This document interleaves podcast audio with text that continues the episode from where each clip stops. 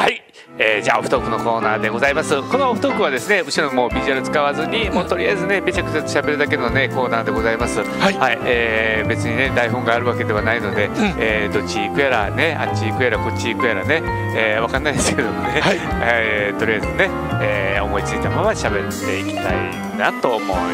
ます。はい、それではスタートということでね、はい、はい、あの今日でもさ、えー、とじゅうろくにんの方が同時視聴っていうことになってたんですけど、はい、まああのえー、とコメント欄に、まあ、常連の方たちがたくさん並んでいるので、はい、ひょっとしたらあのあの書いていいのかなとかっていうふうに思っておられる方もおられるかも分かりませんが、どうぞご遠慮なく、はい、えー、と割り込みはもう自由ですし、はい、えー、何を言おうが別に構いませんし、はい、ただあの、えー、僕らの気に食わんことは読まんかの可能性があるんですけど、絶対拾い上げていきますからね、えーと、はい、どんどんおっしゃっていただければと思いますので、はい、あの遠慮なさらずに、はい、えー、コメントあのログインしていただいて、えー、コメントを残していただければというふうに思います。もうお題が出たらね、拾い上げていきますんでね、あの、はい、ご覧いただいたように割とみんな好き勝手なこと言うてるでしょだからそれでいいんです、あの、えー、それで言っていただければと思いますので、はい、でまあ、先週も言ったけど、はい、このコメントの状況で言ったら、はい、僕らのコンテンツの量を減らさんとあかんっていうねことになって、だってもう、えー、先週もそうでしたけど、オフトーク入れたらにじかんに届くようにまた戻り始めてるから、あのあれなんですよね、あのなんやろ、今までね、えっとあそうそう、一旦そのえっとストリーミングができなくてね、えー、その画面撮りだけした時とかってね、うん、ほんまに短いですもんね。うん、あの淡々と終わってたからねそうそう、あ、もう終わっていくみたいな、ね、これやっぱりね、あのこれはあの大喜利みたいなもんやから、そのやり取りの中で話が膨らむ。だから今日ちゃんとあの、あのー、アーカイブご覧いただいたら分かると思いますけど、はい、えースマタベタトークとして発信する量は全体のさんぶんのいちぐらいというふうに思いますよ。あのなのでちょっと僕らのそのいっしゅうかんとツーキッズフォーキッズっていうにほん立てのコンテンツは、まあ、僕らも意識しながら、今日でも物産はいっしゅうかんの中でトピックスはよっつほどしか用意してなかったんです。そのことを考えながら用意してんだけど、でもこの時間やからね、というようなことで、えー、ございます。えー、おおみんな書いてくれてありますよね。はい、えっとうーん、マイヤーさん、皆さんコメントお待ちしております。ありがとうございます。ありがとうございます。えー、キューブアンダーウェブさん、常連っぽい人が多いと入りにくいですね。えー、そのことを記事せずに入っていただいた方がいいと思います。えー、キューブアンダーウェブさん、コンテンツ減らすくらいならコメント無視の方がいいよ。いや、それは違うような気もせんでもないねんけど、コンテンツ減らすうんやったとしたら、もういっしゅうかんだけにするかやな。いや、違うんですよ、多分ね、あの僕らが楽しんでるから、うん、いいと思うんですよ、そういうことですよね。大体そのための番組ですからね。そうそうそうね、はい、あ、そういやね、うん、今日ね、あのちょっと最近視力がね落ちてきたからね、ジーンズのね、あのメガネ屋さんにね行って、あの今ネットで買えるから、うんうん、あの視力だけちょっと見てもらおうと思って、うんうん、なんかネットの方がね、今ブルーブルーライトのカットするレンズがタダなんですよ。でも お, お店だったらごせんえんかかっちゃうんですね。だからあの勇気を振り絞って、あのすみません視力だけちょっと測り直してほしいんですって言って行ったんですよ。で行ったらね、うん、まあまあすごい丁寧に対応してくれはって、うん、えー、よかったんですけども、あの相手が外国の方だったんですよ。あの販売員の方がね、だから仁さんもちょっと多分受け入れをねなんかされてるみたいで、うん、うん、なってて、でやっぱ喋っていくんですけども、あのなんやろ、完璧な日本語でもないし、ないしで向こうも完璧にその聞き取れるかっていうと、まあ、関西弁ってなんかすごいニュアンスが微妙じゃないですか、うんうん、だからそこにも苦労されてるなっていうのが分かりながらねこう喋ってて、うん、でこうやってる中で、あのー、一個思ったんが、うん、あのー、なんやろ、その人がじゃあそのレベルに達してないから悪いとかね、えー、ダメじゃんとかっていうことじゃなくて、うん、なんかあのー、自分もなんかそのなんやろ、ストレートにコミュニケーション取れる技術を今後つけないとやっぱダメなんだなっていうふうにすごい思ったんですよ。あのまあ本来だったら相手の国に来ててやってるからそのレベルに達さなければならないっていうのは多分今までの考え方だと思うんですよね。でも今からはあの お, お互いがもっとコミュニケーション取れるように、うん、こっちも歩み寄っていく、うん、向こうも頑張るみたいなね、うん、とこがなんか必要やなと最近すごく思い始めて、うん、だからあのコンビニとかでも最近多いじゃない、あ、まあ、ちょっと減ったかな、あの、うん、コロナ前と比べるとね、うんでもやっぱり外国の方も多かったりとかすると、うん、あの逆に向こうは頑張ってそれで働こうとしてるけどやっぱり日本語分かりにくいから、うん、やっぱりなかなか最高のサービスまでいかないと、うんうん、なったら何かこっちが逆にあの最高のサービスを引き出せれるように、うん、あの話し方を変えてみるとか、うん、もう、もうそれこそ下手したらもう英語で喋ってあげる方がいいのかとか、うんうん、あとポケトーク持ってるとかあ、ね、うん、なんかあのちょっとその何やろいちねんにねんまえのその海外の人が来て働いててる状況でのそのなんかやり取りの中で、うん、ちょっとなんか最近考え方がちょっと僕の中で変わってきたんですよね。あ僕はね前からそのあのバブルの頃、ね、うん、もうもう何十年もうにじゅうねんさんじゅうねんまえの話ですけど、その時ってねやっぱり海外からの人もいたくさんいたんです、うんうん、でもその時の海外からの人たちっていうのは、えー、どっちかというとアンダーグラウンドのあの夜の夜のお姉ちゃんたちなわけですよ。このあの上本町の秘密基地の界隈にはそれに近いようなところもまだあの健在やったんですね。だから街の中で普通に歩いてても、えー、とインターナショナルな言葉で、えー、とあ男性向けにこう、はいはいえー、とセールストークを言うてくるっていうのは難波の千日前でもそうでしたし、ザウラもあったし、はい、だからディープサウスと言われるあたりでもいっぱいおったけど、僕はそのことをあかんともなんとも思ってなかったんですよ。はいはいはい、でなんでか言うと僕はねあの最初のブレードランナーのね、あ、はいはい、あのデッカードがえっとそばを食うシーンがある、はいはいはい、でその時にあの、えー、ガフっていう、まあ、上司が、はい、のいろんな言葉が混ざった言葉であのあデッカードに言うてくるんで、その通訳してんのが日本のそば屋のじいさんなんですよ。ああなるほどね、うん、はいはいはい、でデッカードさんこう言うてはりますってみたいなことを言うとるわけですよ。はいはい、でもその周りで聞こえてくるっていう言葉が日本語とかそれからえっとえー、韓国語とか、はいはいはい、で日本語の看板とか、はいはい、っていうのがごっちゃごちゃになってて、それがね僕にとっては世界はこうなっていかんとあかん、あのそのあ分かります、うん、言いたいこと、うん、いろんな文化が混ざってて、うん、当然やねんっていうのを見せられてる気が し, してたんよね。それそれそれそれそれそれ、うん、だから僕はね、あのーえー、そのことを嫌う人たちもいるし、それはどっちかというと国籍、国籍差別をする大バカ連中、ね、がやっぱおるけども、あの そ, れそいつらを認めるつもりはもう一切ないけど、はい、あのー、そうなっていってほしいなと思ってる。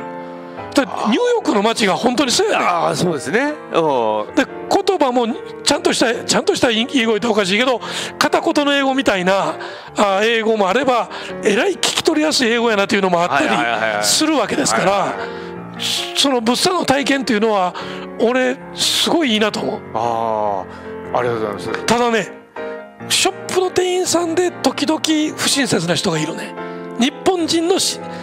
のショ、ショップ店員が海外のお客さんに対してなんでそんな面倒くさいことをいちいちっていうような態度を出しながら接客してんのを見ると、お前ええ加減にせえよって突っ込みたくなる側やね。わかります。あとそれとかね、あのなんやろう、あのー、日本人のこれで日本の、ね、人を接客するときにもすっごいだるそうにね、うん、やる子っているじゃないですか、うん、もうあれ見たら、うん、もうお前いい加減にせえよってそっちは怒りたくなるんですよ。おそれは気持ちはわかるよね。ねえ、うん、それをさあそれねやっぱりその人をその優しさを忘れたらあかんよ、はいはいはい、ほんまに。お、うん、あの先週土曜日だけどちょっとそのその人と人の話ではなくなるけどじゅういちじぐらいやったんかな、はいはい、もうかなり日も高いやんか、うんうん、暑い、うんうん、その中であの、まあ、相方と出かける用事があって出かけたんやけどちょうどマンションからその視覚障害の男性のお年寄りが出てきはってんけど盲導犬が一緒やねん。ああ、はいはいはい。ね。だからじゅういちじのアスファルトって暑いですね。めっちゃ暑いね。ああですね。さあね、ずっと気になってた。盲導犬は靴履いてないし。ああですね。で、でも出かけんとあかんのかなと思ったらうちの相方がえっと誰も好き好んでこの時間帯に出かけようとはしないはずやと。だから障害のある方やから病院とかそういうこともある、それから行かなければならないこの時間帯でなければならない用事もあるから一概に非常識なこととは責められへんというような視点を僕には言うてくれたんやけど僕自身としてはななそ, そうやったとしてもなんとかならんのかなというのがずーっと残ってるのよね。で今日の昼やったかな、盲導犬協会って大阪にはないねん、はい、関西は京都の丹後やったかな、ああそうです、それは遠いとこしかないですね、トレーニングセンターやね盲導犬の、そこへ電話かけてこうこうこういうふうな状況やけど盲導犬協会としては何かこう取り組みしてはりますかっていう聞き方をしたらえっとそうですね、真夏のそのあ行動はあのいわゆるその、まあ、利用者の方々にもそのアスファルトの温度とか何かのことも周知するようにはしていますと、それからどうしても出かけなければならない時にはワンコにワンちゃんに靴なんかもっていうようなこともああのご案内はしていますしっていうようなことは言うてくれたんですよ。ただし初めて聞いてんけど、えー、盲導犬の中には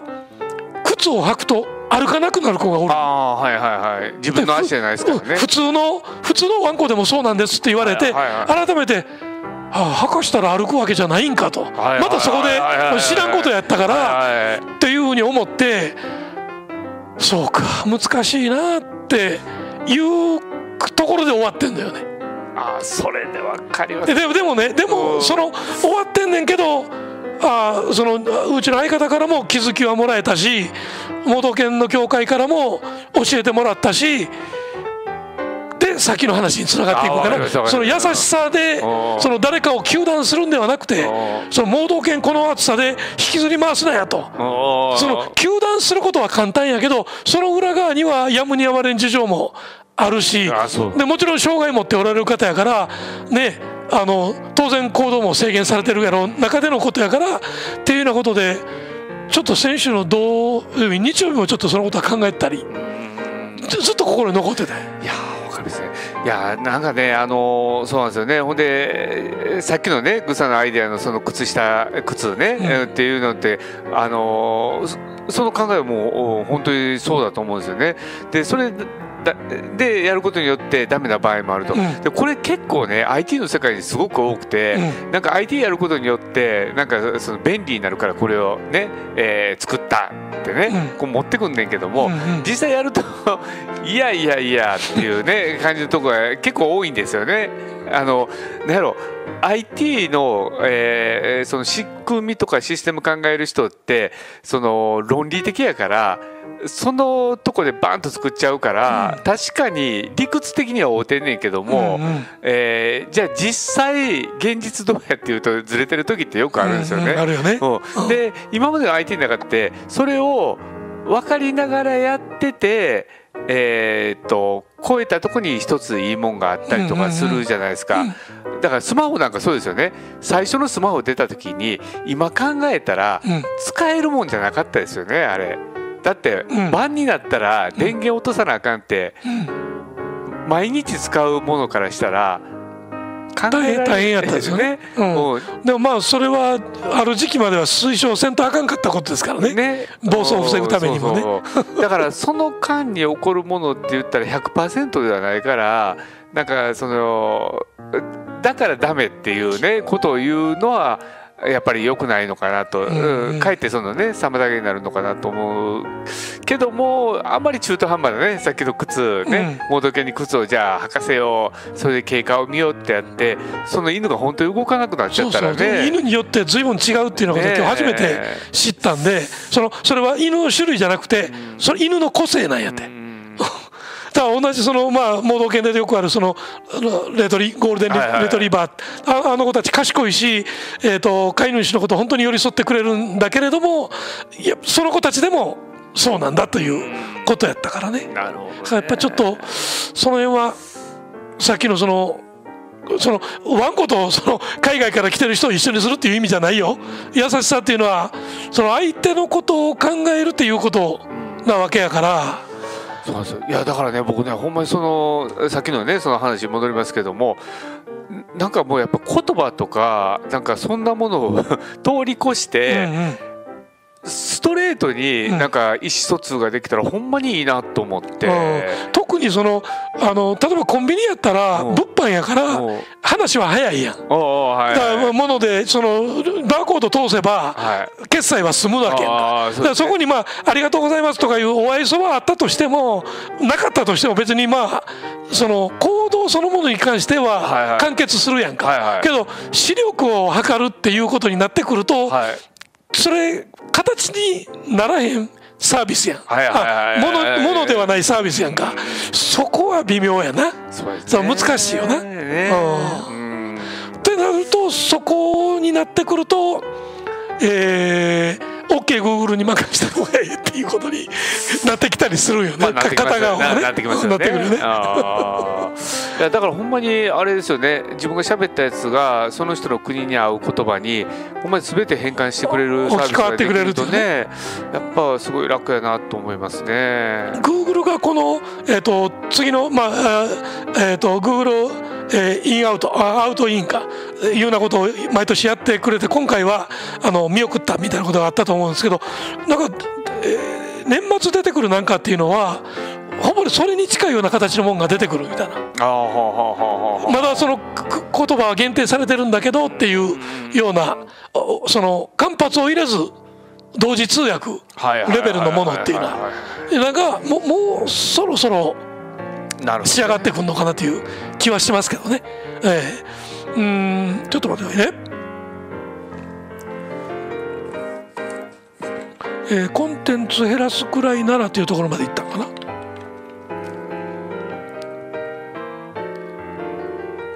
あ、そうですね。そこぐらいまでいって、えー、ですね。うん、あ、だいぶ、えー、だいぶ。それでマイアンさん、綺麗なお姉さんがゲストに 出, 出演してたらバリ米くる思う。その綺麗なお姉さんをどう調達するかやんか。多分ね、綺麗なお姉さん呼んできても、うん、僕らの話についてこれないから、かなりのあのなんやろ、肝っ玉座った人じゃないと無理かもしれないですね。うん、綺麗なお姉さん。まあどうかな。うん、まあでも綺麗なお姉さん来て、えー、ね、えー、よう話してくれる人やったら僕らもテンション上がりますけど。上がるんやけどね。うん。えー、えー、で、えー、だエルビオさん、旦那にコーヒー入れてたからコメントのくだり見逃しました。えー、マイアンさん、エルビオさん素敵な奥様ですねって。えー、エルビオさん、マイアンさんないとしょぼくれるんです。もう可愛いじゃないですか。えーえー、マイアンさん、エルビオさん、それが愛なんですね。はい、えー、平川秀夫さん、ハウスで働く外国人、中国人からインドネシア人になりました。うん、おおで、えー、ガフって警察の抱えてる殺し屋設定だった気がするけど、デッカードの上司、うん、僕の感覚としてはそんな感じやね。デッカードが殺し屋やん、あのいわゆるブレードランナーでしょ。でブレードランナーを統率するやつが、あの警察の中の中のガフっていうやつがおったように思うねん。あのロス警察に行った時に、あの太った警察に、えー、警察官の親玉みたいなにガフが言うてたからね、その上司みたいな扱いになってたと気はくわしてるんですけども。ちょっともう一回見直す。はい。えー、エルビンさん。えー、以前住んでたクアラルンプールに比べたら日本には海外の人少なすぎますね。日本語が障害なのでしょうか。えー、そんなとこに住んでたんだ。すごいな、クアラルンプールね。はい。えー、平川秀則さん、チンゲンサイ栽培のハウスです。ああ、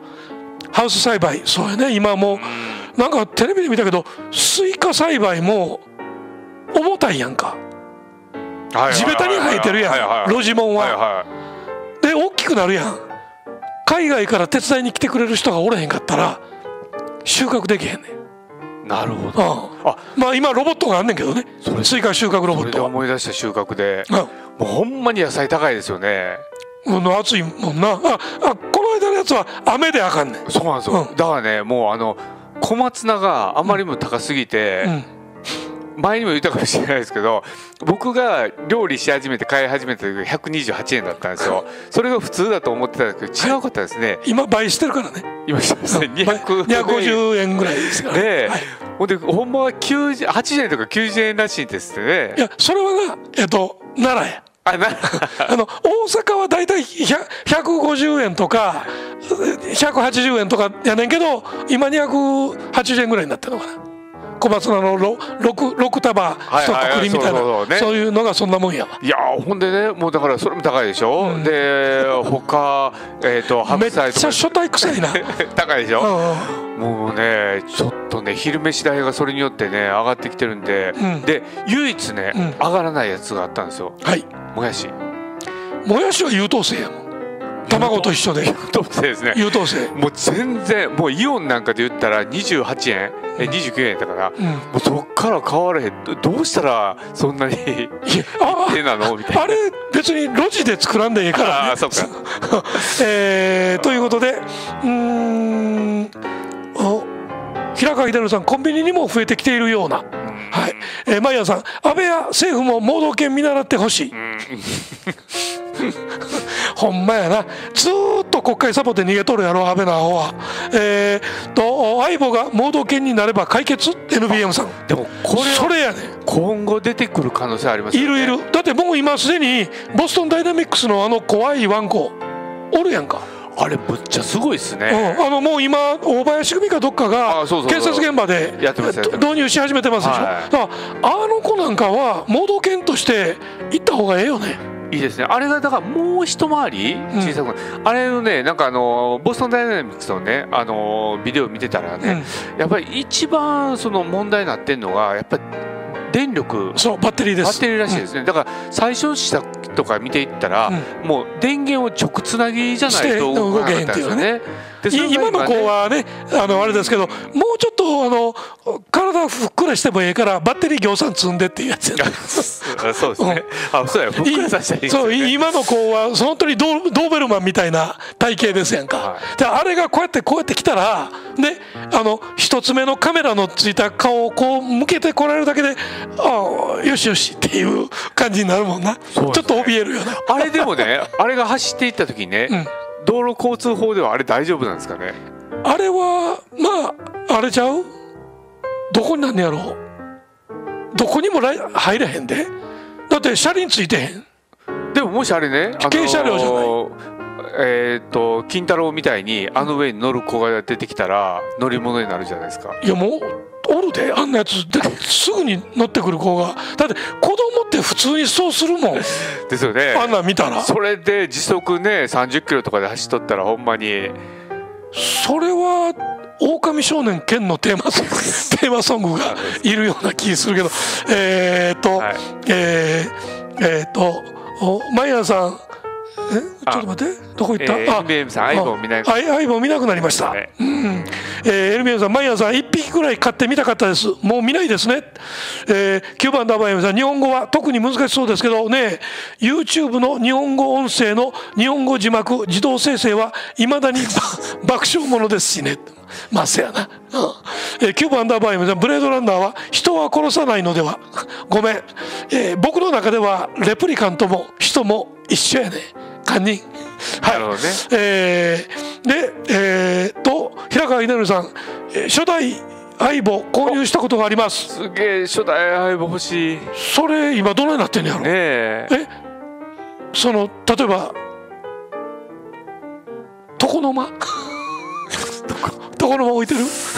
えー、きゅうばん名前はもちろん殺し屋兼上司の可能性はあります、ねえー、エルビーエム さん初代相棒今のスイッチより競争率高いそうです、ね、今スイッチすごいことになってるらしいですね、うん、あのなんか知ってる人のツイッターでも来ないとかいうようなことが普通に出てるもんね。ほんであフェイスブックやわ転売屋さんが多くて、うん、もうほんまに出したらそっちに持っていかれるから嫌って言ってましたね。なるほどね。えー、毎朝みぞぴょん明日は火曜市、えー、小松菜も安くなるそうです。明日明日行きますイオン、はいイオンイオンのね、はい、でもむちゃくちゃ多いですよね、はい、えー、平川さんもやしじゅうえんで売ってます。安安きゅうばんダバエミさんもやし最高あね、うん、えー、平川秀則さん買い取りなので安いようです。あなるほど、うん、えー、平川秀則さん兵器としての犬みたいなのもありますね。多分あの僕らの言ってるそのボストンダイナミックスでもう今あのソフトバンクの傘下ですけど、えー、そこのことを言うとあるんやなと思います。えー、マイヤさんみぞぴょんいつの間にか アイフォンイレブン なんですか。あそうそう、うん、えっとねあれいつやったかなしがつあごがつどっちの末にあのー、もう家族でバッと買いちゃったんではいはいはいえっとだからきゅうばんダバエミさんやっぱり人間サポート役として立ちコマ欲しいですね。それやなやっぱり立ちコマになるよね。でも立ちコマにしてもボストンダイナミックスのワンコにしても車両ちゃうよ足で動いてるから。なるほどなるほど確かにね、うん、車両ではない車両ではない車両ね車って書かないですもんね、うん、だからもう今のその道路交通法あれがもう何年にできてるのもうよんじゅうねんぐらい以上の前の法律なわけでしょ。それ合わへんわ。さっきそのきゅうばんアンダーバー エムエム さんが言ってたみたいにその イーブイ なんかもそれ車ついてるから車両っていうくくれるけど人工知能ついてんねんで自動運転やでそれ今の道交法でくくれるはよ国会開けやいう話やんかやっぱり、ね、もうやらんとあかんこといっぱいあんのにもかかわらずさ何夏休み取っとんねんハベでやっとあれですもんねあの電動キックボード、えー、じゃあ電動キックスクーター、うん、あれがねあの、えー、シェアリングのやつが始まるっていうことでね、うん、やっと警察の方もあの実証実験っていうかね、うん、あのやり始めるってことになったんですけどね。でもねこれねほんまにね早くいろいろやっていかないと怖いことになると思うんですよね。例えば、うん、今あの、えー、と家の中をお掃除してくれてるルンバいるじゃないですか、うん、あれがもし逃げ出したことを考えてみてくださいよ。だから中国製やからねあれもそうでしょほんだら街の中でルンバいっぱい出てきたら、うんあれね、交通規制法やっとかんと前にもスマタブで言ったみたいにその相棒新しく導入された相棒は、はい、えと古い相棒を駆逐するためのそのいわゆる資格やと、はいはい、でそのルンバは家庭の緑とかなあのその間取りとか、はい、そういったものも写真付きでそれから寸法も分かると、はいはい、だから イケア がそれとあの、まあ、提携しての家具を売り込むためのツールとっていうようなことやったけど、はい、あの時はまたツール扱いやけど情報を握ってるやつが勝つねん。つまり相棒とそれからその何ルンバ、はい、その情報が合体した時に日本人の家庭環境は中国人が握る中国共産党が握ることになるなるほどね。あほんであれですね、えー、だんだん右翼っぽくなってきたのねたまにあのルンバの上にあの猫が乗ってたりとかするじゃないですか、うん、うん、実はあの間に、うん、えっと楽しそうに乗ってるけども、うん、一応情報の伝達が行われてて、うん、えー、隣の猫に今度は教えていくみたいなねことが始まってるのかもしれないですね。猫がロボットなんいやだから猫に伝わるようなねあのなんかある情報があってあれ俺あれやと思うね相棒を乗せる練習やと思うのってあそうあそういうことえー、ね、と, ということでうん、えー、マイヤーさん床の間は私の アイパッド ですなるほど床の間に飾ってんねなるほどねなるほどきゅうばん名前ですアンドロイド差別をしないという考え方は分かりますがブレードランナーの任務的には区別してるでしょう。あ、はい、まあそうやな、ね、けどなんでかというとえっ、ー、とその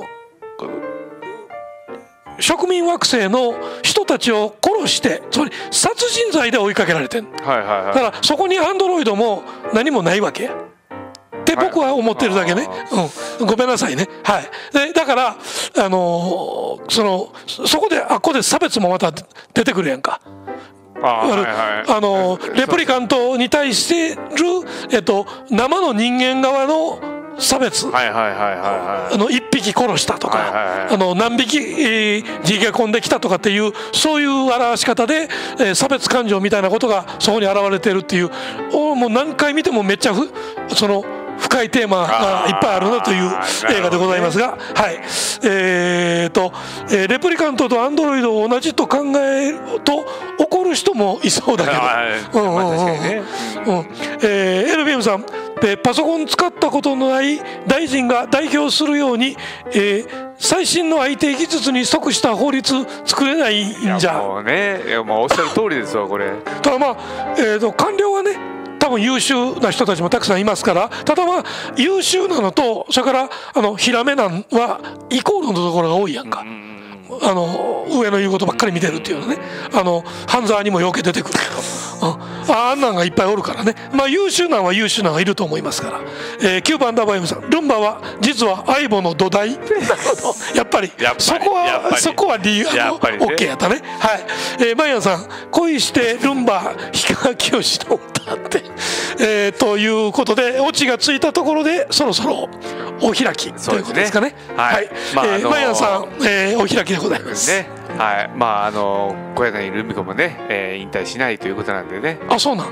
あ、この話知りません？知りませんでした。なんかあのラジオラジオとか何やったかな、うん、なんかでもうあの私引退するって言って言ってはったんですけども、おうおう、はい。あ、こ今週あ先先週か先週なんかそんな話がなんかあのいろいろ出てて、あのえ大倉優香ちゃんやったかな、なんかラジオで、うん、もうあのしんどいから。えー、辞めるって急に言い始めたりとか、うん、で小柳ルミ子さんがもうあの引退するとかっていう話があったんですけども、うん、まあ小倉優香ちゃんをちょっとのっけといて、うん、あの小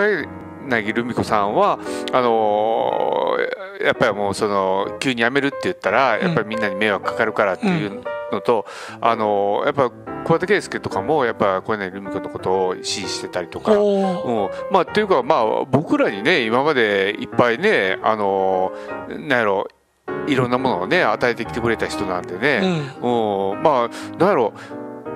この年になってなんか。あ, あえてもう引退せなあかんのかなと思ってね。別に引退って言わんでもねえ、なんかそのままにしといてもねいいのかなと思ってね。あ, あのなんかで仕事出てきはったらまた元気でやったはってんなとかいうことでええわけやから、ね、別に引退とか決めんでもええと思うんだけどね。あ、そうか、ぐさ知らなかったですねその話。その話は知らなかったけど、あのちょっと前のえっ、ー、と。えー沢子さんの対談の朝の番組あんねんね、はい、土曜日の朝のしちじぐらいやってる、あの時に草笛さんが出てたんや。草笛美津子さん、はいはい、まあ綺麗ね、いつまでたってもはちじゅう超えのおばあちゃんかな。それでもまあ背筋はシャンとしてるし言葉遣いは上品やし、まあねよかったね、いいですね。いや、やっぱりねあの、うん、やっぱり一時期グッとやってはった人はやっぱりその分やっぱりしっかりとね何やろ体に染みついてますよね。うん、長くやってきた人ね、うん、ほんでそれでやっぱポリシー持ってやってたっていう人ね、ほんでやっぱ人に感動を与えたっていう人はね、うん、ち, ちょっと僕さんその話していくとさ、はい、僕らに返ってくるような気せえへん。だから心配やなと思って、いや心配以前に、はい、もうすでにもうその積み上げてこなあかんものをないがしろにしてきた状態がここにあるからあかんやろっていう、そういうことだと思いますけどね。だからちょっとね、はい、それ見ててね、あのいやもうほんまにね僕らふたりね年取ったらどうなるんやろうなと思いながらね。いやもう取ってるからはい、えー、きゅうばんダバイムさん、アンドロイド差別問題は、えー、デトロイトビカムヒューマンというゲームがおもろいのでそれをやりましょう。えー、そんなんあんねや。やっぱそうやっぱゲームになるよね、そういうのね。うん、えー、マイヤーさん、沢子の朝、うん、ひょっとしてデトロイトビカムヒューマンって、えーえー、何？デトロイトを占拠したアンドロイドたちを銃でどんどん殺していくっていう差別感情丸出しのゲーム。いやどうなんですかね。わからん。はい。えー、ということで。えーと ま, また伸びてしまいましたすいません、はい、えー、さ, さっきのあの、えー、あれで終わろうと思ったのに終われませんでしたね、はい、はい、ありがとうございます。すいません、ちょっと伸ばしましたね、えー、はい、はい、えー、ということでね、来週はえー、っとまえー、月曜日ね、月曜日、えー、しちじから、えー、はちがつ、えー、はちがつとおか月曜日でございます、はい、はい、ね、えー、来週はねもうちゃちゃちゃっとやってね、もうはちじはんからね終わりにしたいと思いますんでねはい、えー、こ今日も長々とお付き合いいただきましてありがとうございました、はい、はい、ということで終わりましょうか、はい、それでは皆さんおやすみなさい。